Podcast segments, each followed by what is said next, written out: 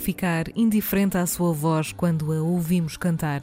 A delicadeza na força, a sensibilidade em cada palavra e uma verdade imensa no desamor fazem dela uma das vozes portuguesas mais escutadas e talentosas da música portuguesa contemporânea. Cresceu nas artes, é na música, na voz e nas palavras que a vemos brilhar em tudo o que faz. Depois de quatro discos, 2020 trouxe-lhe um livro chamado As Estradas São para Ir. É uma espécie de autorretrato literário para iluminar os nossos recantos mais escuros. Ela é a Márcia e hoje o Fémina é dela.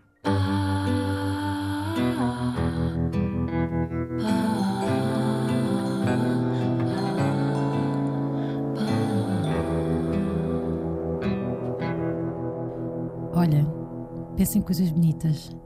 Pensa nas coisas boas que já fizeste e que gostavas de voltar a fazer. Lembra-te de sítios onde gostavas de voltar. Lembra-te do amor. Quem te diz que vai faltar o amor? Foi? Mentiram-te. Temos beleza nos poros. Temos beleza. Olha à tua volta. Tem pudor do elogio. Anota a beleza.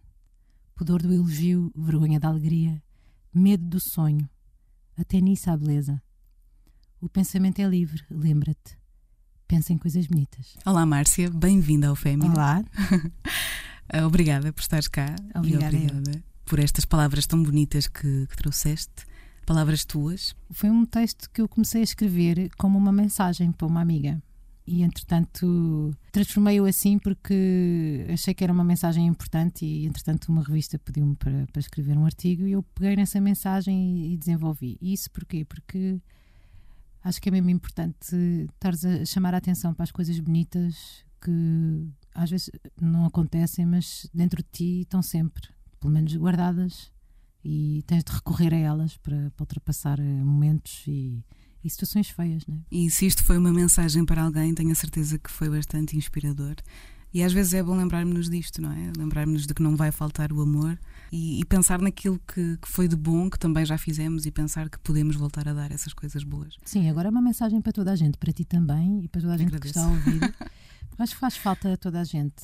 E depois há aqui uma coisa muito importante para mim neste texto, uh, que é uma ideia que nos falta a nós como portugueses e sobretudo como portuguesas, que é o elogio. Muito e importante isso. É muito importante e nós quase achamos o elogio uma pirosada. E eu aqui há uns tempos comecei a escrever uma crónica sobre isso, porque eu acho cada vez mais importante o elogio, a colaboração e não a competição. Uhum. E acho que entre mulheres, então, há sempre aquela tendência de achar que, que, temos de ser competitivas e eu acho que é ao contrário, acho que temos de, de nos dar uh, elogios, sobretudo, e empoderamento umas às outras. É essa a missão deste podcast também. Vês? É? E de facto, já cá esteve uma pessoa, uh, que foi a Inês Lopes Gonçalves, uhum. que falou em ti na altura e que falou precisamente nisso. Que tu a tinhas ensinado ou que a estavas a ensinar a aceitar os elogios, que era algo que ela tinha alguma dificuldade. É disso. Uh, uma vez estive com ela e disse-lhe muito rapidamente o que eu achava dela, que eu acho que ela é uma mulher potentíssima e charmosa. Mas assim que disse, pensei assim: isto se calhar cai um bocado mal, que é estúpido, não é? Quer dizer, eu estou a fazer claro, um elogio sim, e os elogios caem mal, mas é que nós de facto não estamos habituados a ser, não estamos habituadas a ser elogiadas, sobretudo umas pelas outras. Porquê? Porque raia é que eu, aqui há uns tempos, sentei-me numa entrevista, agora com, com o livro novo. Eu, eu, fui a muitas entrevistas e houve uma delas, que eu não vou dizer qual foi, mas é que, em que a, a entrevistadora disse às tantas vamos chamar a próxima convidada, não é uma cantora, Márcia, não, não tínhamos de fazer isso. E eu pensei, e fazer-me o quê? Pôr outra cantora ao meu lado seria uma coisa má? Não, não íamos pôr agora aqui uma competição. Eu, já, eu vi essa entrevista. Tu viste essa entrevista, pois, ainda bem. Mas uh, eu senti mesmo, ainda por cima, porque nos bastidores estávamos a falar, as três que éramos entrevistadas, três mulheres, modéstia à parte, empreendedoras, positivas, uhum. uh, poderosas, no sentido do, do trabalho criativo. Uhum. E estávamos a falar precisamente sobre isso. Pá, fogo, estamos aqui só mulheres, são só mulheres neste, neste, neste programa e achámos isso muito corajoso e engraçado. E, e rapidamente sentíamos como num, num, grupo, num clube de amizade, percebes? Assim, hum, como se estivéssemos a uh, dar força umas às outras. Eu acho que isso é muito importante e não há que ter pudor de, de, de sentir essa irmandade. Uh, que a Blaia tem um nome para isso, não é? Mas deve vir de ser, deve vir de, de, de irmã. Sororidade. Sororidade. Exatamente. E acho que é, é, é importante essa irmandade, Sim. porque nunca ninguém perguntaria a um, a um Zambujo ou Miguel Araújo se se sentiriam mal de vir outro cantor sentar-se ao lado. Uhum. Ou, por exemplo, quando eu fiz canções com a Luísa Sobral, nós fizemos aqui na Antena 3 um, uhum. uma, um cover da, de Johnny Mitchell. E nós adoramos cantar aquela música juntas. E ela toca a harpa, que eu adoro o som da harpa, nesse, nesse River. Podem ver ao, ao YouTube da, da Antena 3. Comentários, dizia logo. Ah, a Márcia tem uma voz não sei o quê. Hum. E depois o outro. Não, mas a Luísa é que toca tudo. De, nós não estamos a competir. De repente, toda a gente nos pôs logo ali no. Não, mas ela é uma, uma, aquela faz, faz isto e tem uma voz muito mais bonita. Não, mas a outra faz aquilo e não sei o quê. Já estamos a medir poderes ou o quê? Pois, Nunca mas isso até é uma, é uma postura social, não é algo que nós, até mulheres, uh, sejamos de alguma maneira ensinadas a sentir, é algo que é cultural, é certo, uhum. mas é, é uma pressão que eu sinto que é muito social uhum. e que uhum. não vem tanto de, de, dentro de cada uma não, de nós. Não vem, mas está lá mas está lá. Está lá, está lá, está lá incutido. Temos de fazer esse esforço para. E nós mesmo fazendo, a Luísa sempre foi muito professora nisso, fazendo uh, colaborações entre todas e. Uhum. Pá, mesmo assim aparecem sempre, mesmo exteriormente, as expressões de ah, mas aquela é melhor que a outra. Nós não estamos a competir. Alguém põe uh, claro. os rapazes a competir. Não, os homens são todos buddies, nós somos todas umas, umas competitivas umas com as outras. Não é verdade. E então eu gosto de fazer exatamente uh, o oposto, como se fosse um mantra uhum. uh, diário e, e, permanente e consistente na minha vida, que é elogiar assim que tenho a oportunidade. Elogiar, mas não, não é mentir, é simplesmente permitir-me dizer a verdade, porque eu acho que nós, como sociedade, inibimos-nos muito de dizer a verdade. Uhum. Dizer a verdade quando a verdade ainda por cima é positiva. Não, mas isso não tem piada, não é para o humor. Não, às vezes não tem piada, às vezes tem só uma grande força e precisamos ouvir essa grande força e, e, eu tive, nesse caso da Inês, tive cuspir ali uma série de elogios, não, não é o, o costume é tu cuspires insultos, não é? Márcia, antes de, de voltarmos também a, a, falar nestas questões que são importantes para ti e que te definem também enquanto artista e enquanto mulher, uh, do elogio, do olhar para o outro uhum. também. Gostava que pudéssemos fazer uma viagem rápida okay. uh, àquilo que foi a tua infância, a tua uhum. adolescência e que Ui, nos não, pudesses não contar. Que nos, que nos pudesses contar algo que recordes com felicidade desses tempos. Eu não gosto muito de viajar ao passado, é uma das estradas que eu não gosto de, de percorrer, uhum. mas muitas vezes o fiz para tentar entender. Há uma música minha que diz isso, porque tento andar atrás no tempo, entender a chuva que, que acontece.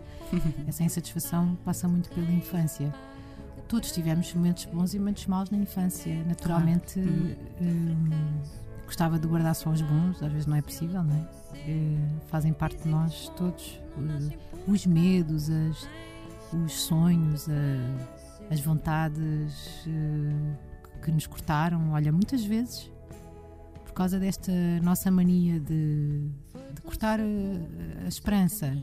Lembro-me de entrevistar uhum. a minha irmã para, o, para um documentário que eu fiz, que é Humana, que eu entrei em competição com ele, depois está na videoteca e tudo. Entrevistei a minha irmã e lembro-me de lhe dizer: Então o que é que queres fazer daqui? Onde é que te imaginas daqui a uns anos?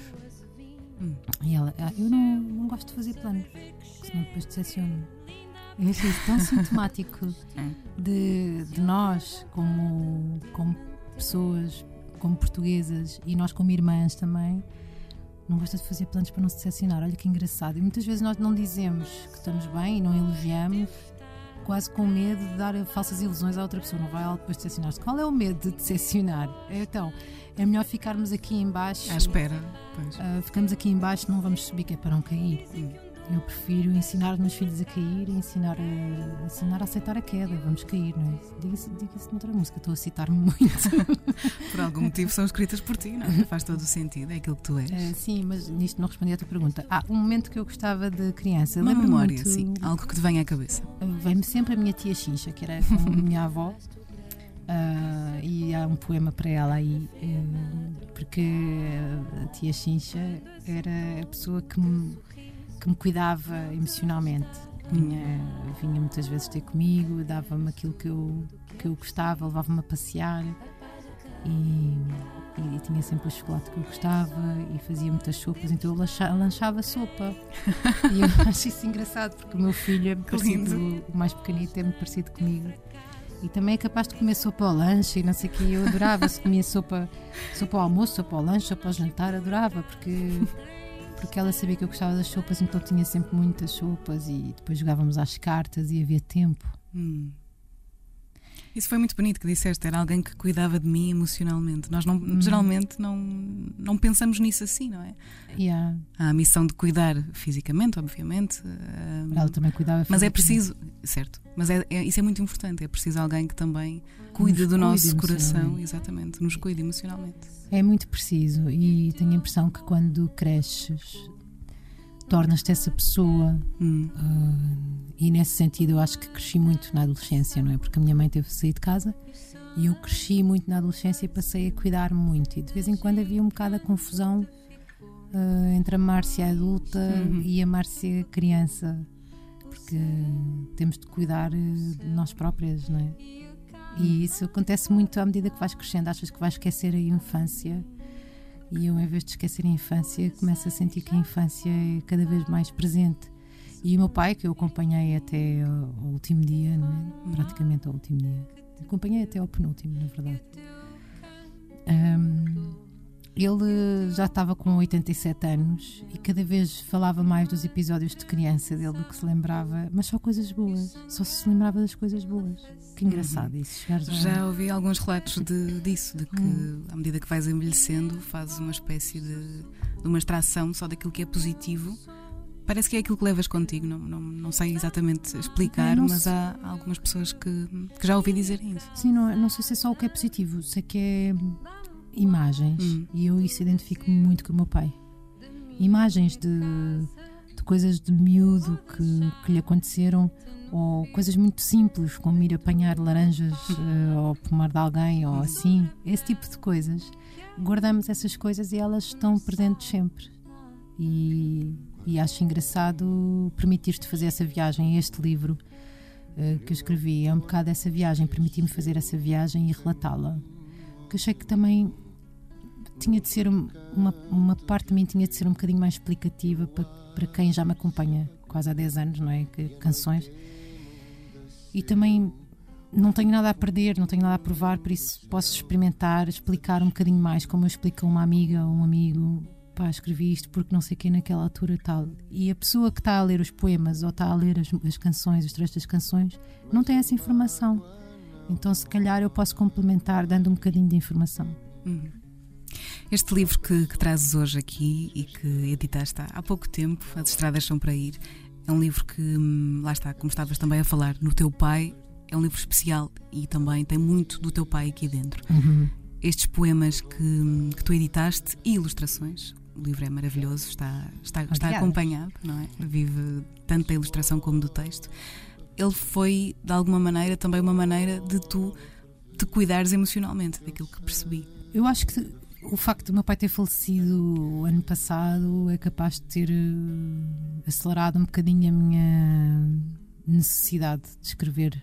Uh, porque o meu pai lia muito o que eu escrevia e elogiava-me muito a escrita. E o meu pai era um, era um tipo, ele gostava de ser chamado como gajo, ele era um gajo. Que lia muita poesia e muita, muita literatura. Ele, ele, decorava poemas e recitava poemas. E quando eu lhe disse que estava grávida a primeira vez, eu nem me lembro da resposta dele, porque recitou-me um poema.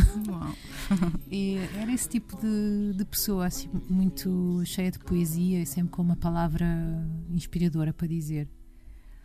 E então eu acho que deixei-me viajar um bocadinho pelo, por aquela importância emocional que eu estava a dizer, a importância uhum. que nós uh, temos nos outros e a importância que os outros têm em nós, emocionalmente, uhum.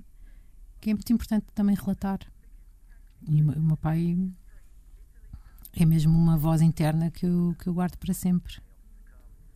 Me puxa, puxa-me para a frente. Eu lembro-me às vezes tinha aquelas raivas de, de criança ou de, ou de adolescente e ele dizia não, não sejas dramática, não te des à tristeza. Não te des à tristeza. É um bom conselho. Boa frase. E ela entra num poema aqui. Eu ouço sempre a voz do meu pai e ele ainda estava vivo quando eu escrevi esse poema. Não tens a tristeza. Mesmo quando. Mesmo quando estiver escuro e quando tudo for, não te. Um, tens de passar por ela, mas acorda sempre. Tinhas essa tendência para te dar a tristeza? Acho que não, acho que, olha, eu hoje eu aprendo muito com os meus filhos. E o meu filho, é, o meu segundo filho, tem uma, uma de 8 e outra de 4 e o, e o segundo, não é, o de 4 anos é muito parecido comigo. Então ele é um furacão, é assim super enérgico e bem disposto, mas depois quando lhe dá também para, para a crise, também é, e eu acho que eu sou um bocadinho parecido, ele é parecido comigo que depois também tens de extravasar para o outro lado. É tudo muito equilibrado. Pois. E então não sinto que, se, que seja dada à tristeza, não, pelo contrário, sou muito dada à vida, uhum. muito dada a, a, ao futuro, sobretudo a ideia de futuro. Uhum. Meu pai também tinha um poema sobre isso, e sobre o poema, e sobre o presente e sobre o passado. Sou muito dada ao futuro e à ideia de futuro, acho que me agarra imenso o futuro. Sentes que és uma mulher muito mais hum, completa e segura porque tiveste um pai assim? Eu acho que devo isso tudo também à minha mãe. A minha mãe é uma feminista. Uh, o meu pai era simplesmente um homem muito terno hum. que nos levava a passear que nos levava ao parque e a comer chocolates e também era um pai mais velho e tinha muita paciência, tinha muito carinho. Não podíamos passar por ele em casa sem pagar a portagem, que era um beijinho. então estávamos muito sempre ao colinho dele, hum. mesmo uh, depois de, de, de, eu crescer, ser adulta e ter filhos, eu chegava a casa, sentava-me ao colo dele, uhum. paizinho, e abraçava. Ele fazia aquelas palmadinhas assim na cara, uhum. com aquelas mãos muito portentosas dele, muito carinhoso. Claro que eu, pá, eu acho que nenhuma família é perfeita, a nossa também não vai uhum. ser, infelizmente. Nenhuma família é perfeita e, e tens de aceitar isso. Mas o que é que tu guardas de tudo? Tudo isso te forma, não é? Tudo isso te formou. E, e acho que acabei por ter um equilíbrio no meio. As coisas, as coisas eram um bocadinho drásticas em minha casa, assim. Mas eu acabei por ter um equilíbrio. Porque a minha mãe é que levava tudo à frente. E, e eu lembro-me de ver a minha mãe muito, muito bem maquilhada, hum. com chapéus. Todos os dias tinha chapéus, botas até ao joelho, sobretudo. Ele nos anos 80, 90, fumava com uma boquilha. Hum pai, eu sempre achei a minha mãe uma charmosa.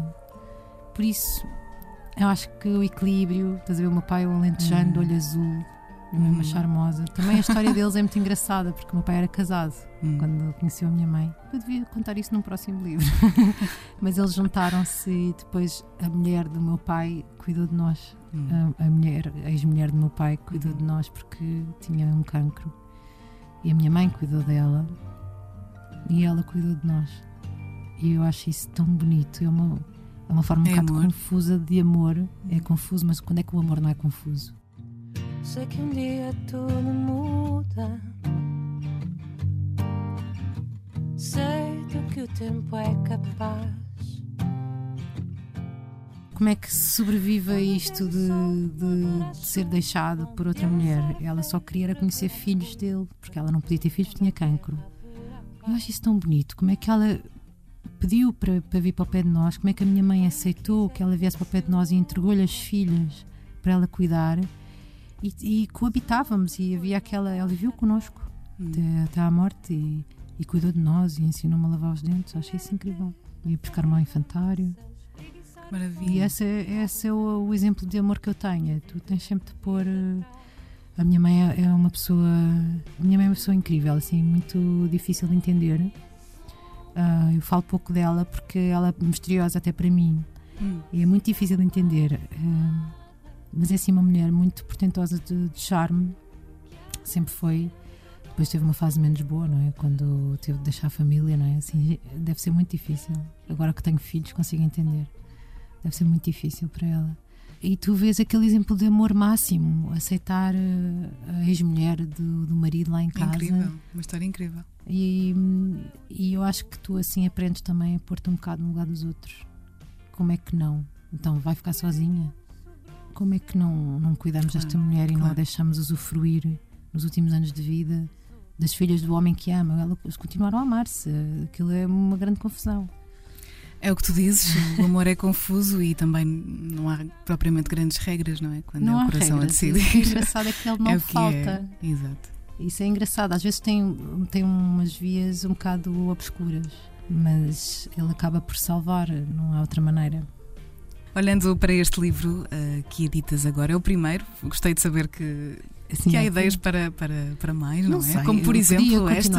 Acho ótimo, acho ótimo. Já viste? Devias, aqui estão quantas canções, nem sei, não contei, mas eu podia continuar a escrever. Tinha muito material, não sei. Acho que devia, sim. Estou muito feliz. Sim.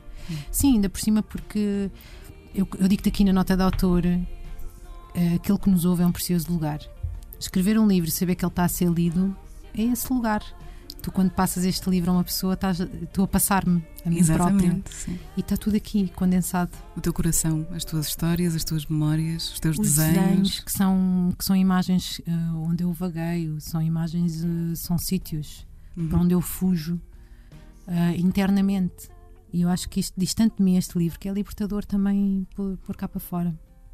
Chama-se As Estradas São para Ir. Chama-se. Alguma vez foste por alguma estrada que, que te arrependeste? Oh, quantas vezes, credo. Então. Mas mesmo assim. Até terminas o livro. Irias de novo? Nem pensar. Se soubesse, Nem pensar. Óbvio, há coisas que não fazia Há coisas outra que não, vez. Claro. Não, então corri perigos. Eu corri perigos a sério. Corri perigos a sério. Opa, sim, eu apanhei boleias e, e coisas que eu hoje imagino a minha filha a fazer e penso, meu é Deus, que, o que é que eu fiz? Aquilo podia ter corrido mesmo mal.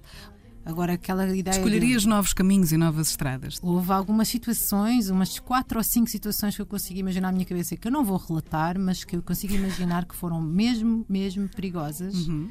e espero que não, que, que não corram esse perigo, jovens. Não estou a ser super lata. A todos os erros, todos os erros. Tantos erros como não. Como não? Sem Exatamente. os erros não, não chegavas lá, a verdade é essa. Mas também já foste por muitas outras que te trouxeram muitas coisas muito boas. Já. Eu, eu orgulho-me muito de, das escolhas que fiz. Às vezes tive, tive de Qual foi a melhor escolha? Oh. Ser mãe? Não, essa era uma vontade que eu tinha. Era quase, às vezes me perguntavam: então querias ser cantora? O que é que querias ser quando eras pequenina? Eu queria ser mãe. A sério? Pá, sim. Não Sentias era aquela... isso desde pequenina? Sim, sentia. E a minha irmã também sentia. Tínhamos muita, muita vontade não era essa a escolha de vida se me disseres. Uhum. Acho que é mesmo pá, uma coisa um bocado, se calhar, mística, vais achar um bocado mística, mas ouvir os sinais e seguir. Acho que essa intuição. A intuição. Eu, eu acho que, que sigo, às vezes que segui a minha intuição. Uh, saí-me bem e fui pelo caminho certo. O que é, que é isso da intuição? Uma coisa muito preciosa uhum. e que eu acho que às vezes confundimos com medo ou com desejo. Percebes? Hum. Estás uh, atraída por alguma coisa ou por alguém, achas Exatamente, que isso é intuição? Sim. Não é. Quando estás com medo de uma situação, às vezes achas, ah, se calhar não, não hum. ir para ali. Também não é intuição. intuição hum. é uma voz muito mais interna.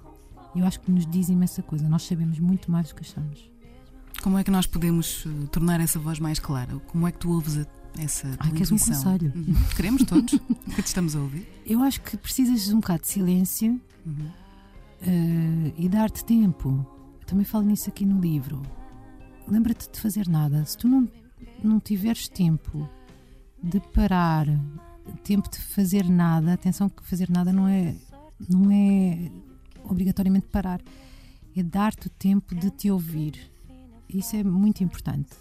E acho que sempre que tomei decisões um, com base nas minhas intuições, fui, fui uhum. Sim. Fui muito certeira. E o que é que acontece às vezes? Às vezes tens a intuição uh, de uma coisa que não está a correr bem. E o teu corpo e a tua, a tua voz interna diz que aquilo não está. Pode ser uma relação, pode ser uma situação. E tu sabes intuitivamente que aquilo não, não está a fazer bem. Olha, acontece muito em relações amorosas. Isto não está muito equilibrado tu sabes lá, a tua intuição está-te a dizer. Tu sentes qualquer coisa, não é? Tu sentes, tu sabes que aquilo não, não está. Uh, uh, e vais ter de corrigir. Mas primeiro que aceites que vais ter de corrigir e tens de aceitar que deste um passo errado. E isso às vezes o orgulho ou, ou a tua vontade de mudança é tanta que não queres aceitar isso. E, mas tens de ouvir a tua intuição E às vezes demoras um bocadinho a ouvir a intuição porque não queres ouvir. Uhum. Mas Sim, eu claro. acho que a intuição sabe muito bem o que é que está a dizer. Tu sabes muito bem, está-te ali a dizer: opá, tu, tu não, isto não está a ser bom para ti. Uma amiga com quem eu tomei um café eu estava numa situação muito complicada e não via a saída dali. E ela só me disse: então, mas porquê que não mudas? E de repente aquilo, ah, espera aí, eu posso. Essa noção de liberdade às vezes falta-nos. é? Às vezes Estamos falta, estás tão enfiada numa Exatamente. situação que achas que não, que não tens saída. Só porque deste um passo para aquela situação, Hum. deste um passo para ali, pronto, tens de reconhecer, epá, mas foi errado. E não é andar para trás, é seguir para a frente e criar outros caminhos. Espera sempre dos momentos. Alguma coisa que ao passar te leva mais além, mais algum conhecimento. Mas não queiras salvamento se falta alguém.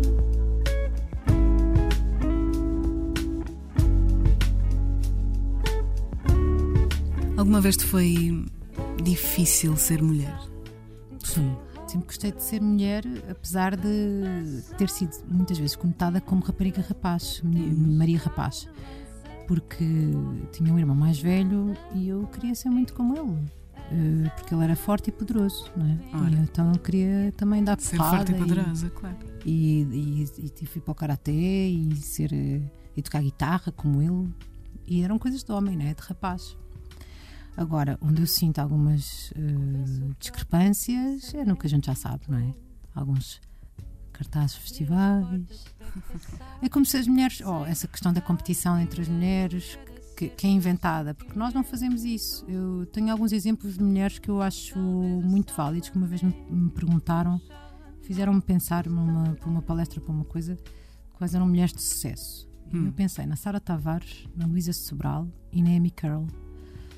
O que é que é o sucesso? Primeiro, o sucesso parte do princípio que tu tens de ter milhares de seguidores, quando hoje em dia nós já sabemos que milhões de seguidores eh, não significa propriamente uma vida feliz. Uhum. Ou, então isso é sucesso para ti. O que é que é o sucesso? Primeiro tens de questionar a ti próprio o que é que é o sucesso na tua vida. O que é que tu consideras sucesso?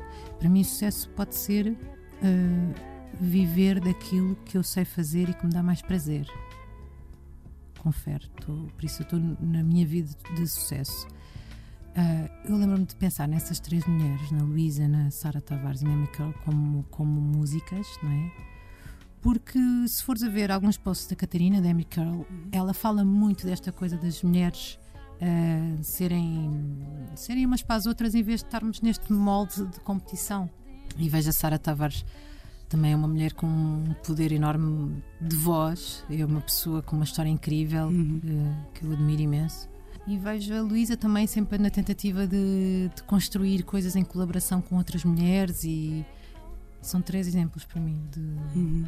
de De mulheres. de sucesso. Claro. E se calhar também tem um bocadinho a ver com, com, esta, com esta questão de, de, de sabermos ouvir a nossa intuição, mas ia perguntar-te qual é que foi a coisa mais importante que já aprendeste sobre ti mesma. Foi isso? De, de, ouvir, de te saberes ouvir? Ou Que não? engraçada essa pergunta. Essa é uma ótima pergunta. Eu acho, eu, eu- eu acho que sim, que é capaz de ser essa a resposta. Uhum. Ouvir a minha intuição, mas tive de aprender muitas coisas sobre mim própria. Claro. Eu acho que é muito importante conhecermos a nós próprios, nós próprias e nós Uhum. próprios. Sim. Muito importante. Hoje em dia já não temos o estigma de, de fazer uma psicoterapia. Acho que é bom fazer uma psicoterapia quando tens muitas coisas para descobrir. Eu fui descobrindo muitas coisas eh, eh, sobre mim. Às vezes, eh, há bocadinho estavas a perguntar sobre ser mulher. E lembro-me na faculdade, quando eu fiz a minha psicoterapia, fiz-me. eh, fui lá parar, já não sei porquê, mas lembro-me de que eu não usava saia nunca. Uhum. E alguém me fez reparar nisso, porque é que eu não usava saia. E eu percebi que, com tantas histórias de assédio que eu tinha tido em miúda, em adolescente, passava na rua. Pá, eu fui uma vez apalpada por uns homens das obras, tinha oito anos. Pá, e essas coisas, isso acontecia ao pontapé. E hoje em dia eu digo, ah, mas agora as miúdas não estão protegidas para a escola. Não sei. Pá, estão-me a cagar para o que é que te vão dizer. Eu levo a minha filha à escoa porque não a vou pôr no- no, Claro. Na no mesma mesma- situação. no sim. mesmo, sim, eu ia eh, sozinha para casa, da escola primária para casa, e no caminho aconteciam imensas coisas. Claro, sim. Acho que todas as mulheres têm. Todas as mulheres de- têm histórias Sim. para contar sobre isto, mas ao pontapé, e depois acho uma, uma, uma hipocrisia de merda dizerem. Estou a falar muito mal, desculpem. Estou-me a lembrar da história da Catarina Furtado, ter dito que já tinha sofrido. Hum, pá, sim, que é uma sim. mulher que é um exemplo Ela própria já esteve cá e falou sobre isso É também. incrível. E agora vão dizer que não, que, que ai, não disse antes, é porque não foi. Olha, agora que faltava, não disse antes, porque não havia espaço para dizer isso. Porque se quiserem que eu conte, alguém me perguntou, se quiserem que eu conte as minhas histórias de assédio, Claro, epá, sim, eu conto histórias também vocês são- vão vomitar. Exatamente. Epá, desde o gajo do café onde eu ia desde pequenina Hum. até o outro que na escola disse isto que se eu fizesse ou que se eu não fizesse. No metro, no autocarro. O médico, em- não sei o quê, que disse lado. para despir assim, mas afinal não tinha despido tudo. Quantas histórias, quantas histórias. E pá, vocês não fazem ideia, é horrível. E eu sei que houve um momento, estava-te a contar da, da saia, ainda não me esqueci, Uhum. mas houve um momento em que isso acabou e agora este é que é um conselho para ti, Vanessa, e para as mulheres que quiserem ouvir. Bora. Foi no dia em que eu disse: ninguém me toca. A partir do momento em que eu deixei de ter medo na rua, nunca mais ninguém me assistiu. A partir do momento em que eu me senti eh, Empoderada. empoderada, ah, mas quem é que te empoderou? Fui eu própria. Claro. Foi no dia em que eu disse: É um chega. trabalho pessoal, sim. É, um é, trabalho isto é um trabalho pessoal. E nas relações abusivas é a mesma coisa. A partir do momento em que tu deixas de ter medo, partir do momento em que a pessoa já não tem controle sobre ti, a pessoa já não tem controle sobre ti porque já não interessa o que é que ela sente, a partir do momento em que ela te está a destruir, tu é que dás o passo e diz assim: não, isto para mim basta. E tu é que tens esse poder. Uhum. E pouca gente sabe do que é que eu estou a falar, felizmente, mas quem entende o que eu estou a falar, o passo é esse: é deixar de ter medo e passar a ter força. Não há quem me toque, porque eu deixei de ter medo. E, e esse momento, se calhar, foi uma das coisas mais importantes que me aconteceu na vida. Não, não, não sei como é que lá cheguei, mas percebi que a mim ninguém me toca. E desde- desde- nunca mais ninguém me assistiu, porque até aí eu era perseguida na rua. Até uma vez na João 21, veio um gajo atrás de mim, teve de ir outro. Apareceu não sei de onde que me salvou, estás a ver? É tipo, tenho um monte de histórias horrorosas para contar que não vou contar, porque acho que não, não vão aprender nada. Mas são só feias e, e não há direito de fazer isso. Não se faz isso. Isso não se faz. E é, mentalizamos isso. Isso não se faz. E ponto final. Ninguém me toca. Por causa dessas histórias, eu tive muita, muitos anos sem usar saia. Tinha aquela postura mais Reservada. mais masculina, assim um bocadinho mais fechada. E apercebi-me, eh, houve um dia que fui comprar uma saia, na altura tinha pouco dinheiro, por isso para mim comprar um- uma peça de roupa era um acontecimento, e fui comprar uma saia. E percebi, não, eu vou usar saia, porque quem eh, faz alguma coisa contra mim é que está errado, não sou eu que estou errada. Claro. Não sou eu que estou errada por eh, aceitar que sou uma mulher, que sou feminina, eh, que tenho umas boas pernas e, que- e isso é um trabalho constante para mim.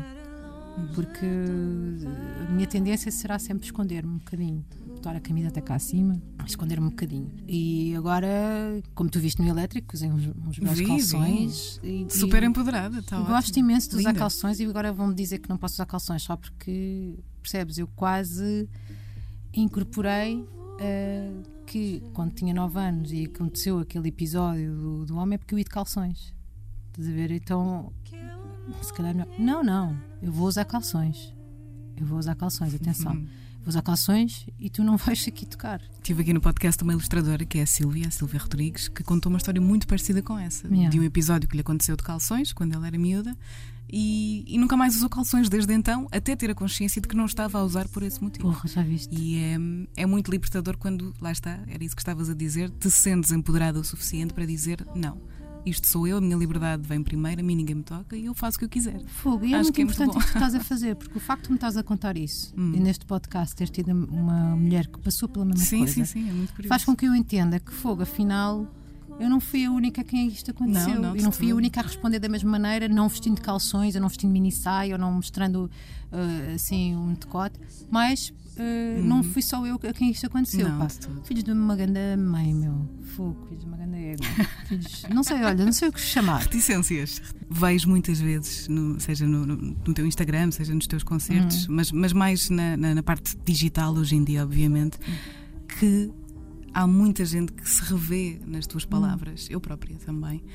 E, hum, e gostava de saber como é que tu te sentes quando percebes que os outros uh, se revêem nas tuas palavras e que podes mudar o dia de alguém, que podes mudar o caminho de alguém, as escolhas de alguém. Olha, essa sensação que eu tive agora quando tu contaste da Silvia uhum. uh, fez-me um arrepio. Afinal, eu não, não sou única, isto também aconteceu outra Parece que eu andei aqui enganada, que isto só acontecia a mim. E quando as pessoas ouvem as minhas canções e sentem que eu passei por aquilo, acho que elas devem sentir isso. Pá, eu andava aqui a pensar que sou eu que sentia isto. E leem o livro agora e mandam-me imensas mensagens. Uhum. E eu, pá, fogo, eu pensar que eu era que eu era um bicho estranho porque eu sentia. Agora, recentemente, tive algumas pessoas a falar-me de ansiedade uhum. e, de, e de ataques de pânico uhum.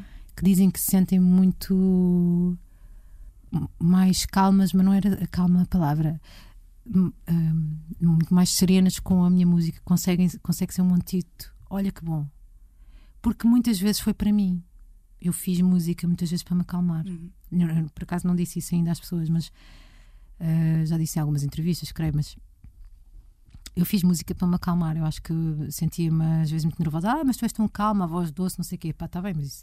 Cá dentro é um furacão. Vem, é? vem para compensar alguma coisa.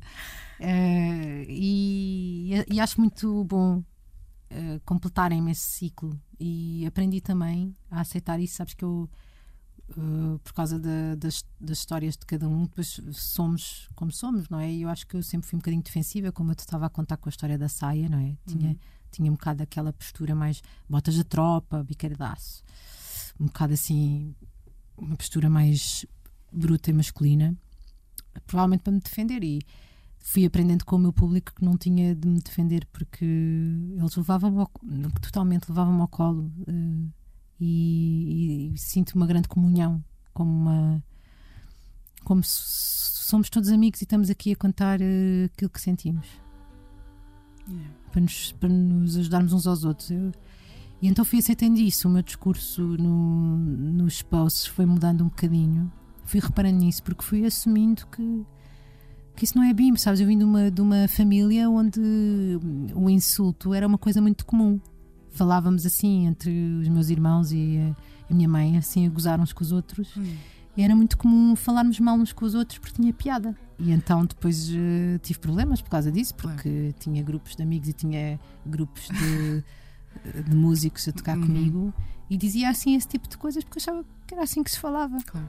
E, e, curiosamente foi o meu marido que me chamou a atenção para isso. Já viste uhum. como é que tu. Eu, o que é que tens? Sei. Pá, não, não é okay. é fixe. Eu, não é fixe, a sério. Eu não tinha noção sequer, imagina, como uma criança, não tinha noção. Portanto, se calhar até não, não sei, estou aqui se calhar a mandar-me para fora do pé, mas podemos, manda, podemos manda, dizer que os outros também te ensinaram isso, esses limites? Claro, essa, esses gestos de ser mais gentil com o mundo. Eu acho isso importante. É por isso, se calhar, que eu insisto tanto nessa questão do elogio com que nós começámos a falar. Uh, sei lá, eu tinha 19 a geometria, mas porquê não tiveste 20? Isso não é. Não é bem um elogio. Não é, é de tipo, todo um elogio. Porque não tiveste 20, não estavam a ralhar. Queria mesmo saber genuinamente porque é que eu não tinha tido 20. O que é que falhou? Exato. Porra, o que é que falhou em 19? Estamos sempre com atenção à falha. Exatamente. Fogo. Mesmo que 99% seja e, excelente. É engraçado, Vanessa, que estamos a falar nisso. É? Yeah, estamos a falar nisso e eu estou-me a lembrar de que os meus concertos eram assim, toda a gente que estava a ver com deleite passava como uma mancha. E havia um gajo, um gajo, que estava agarrado ao telemóvel, parecia que estava desinteressado ou estava com uma expressão esquisita e eu por acaso via. Hum. Eu ficava concentrada nessa pessoa. Isso. Mesmo isso que, mudou. Mesmo que tivesses ali 500 a olhar para ti. Isso mudou totalmente, dá uns anos dar para toda cá. a atenção. Pois. Exato, porque isso é tu concentraste na falha. Sim, e isso muda completamente a nossa maneira de pensar em relação a tudo o resto. A tudo, é... tens de te concentrar, pois. de facto, nas coisas bonitas. Ouçam aquele, ouçam aquele texto ao início.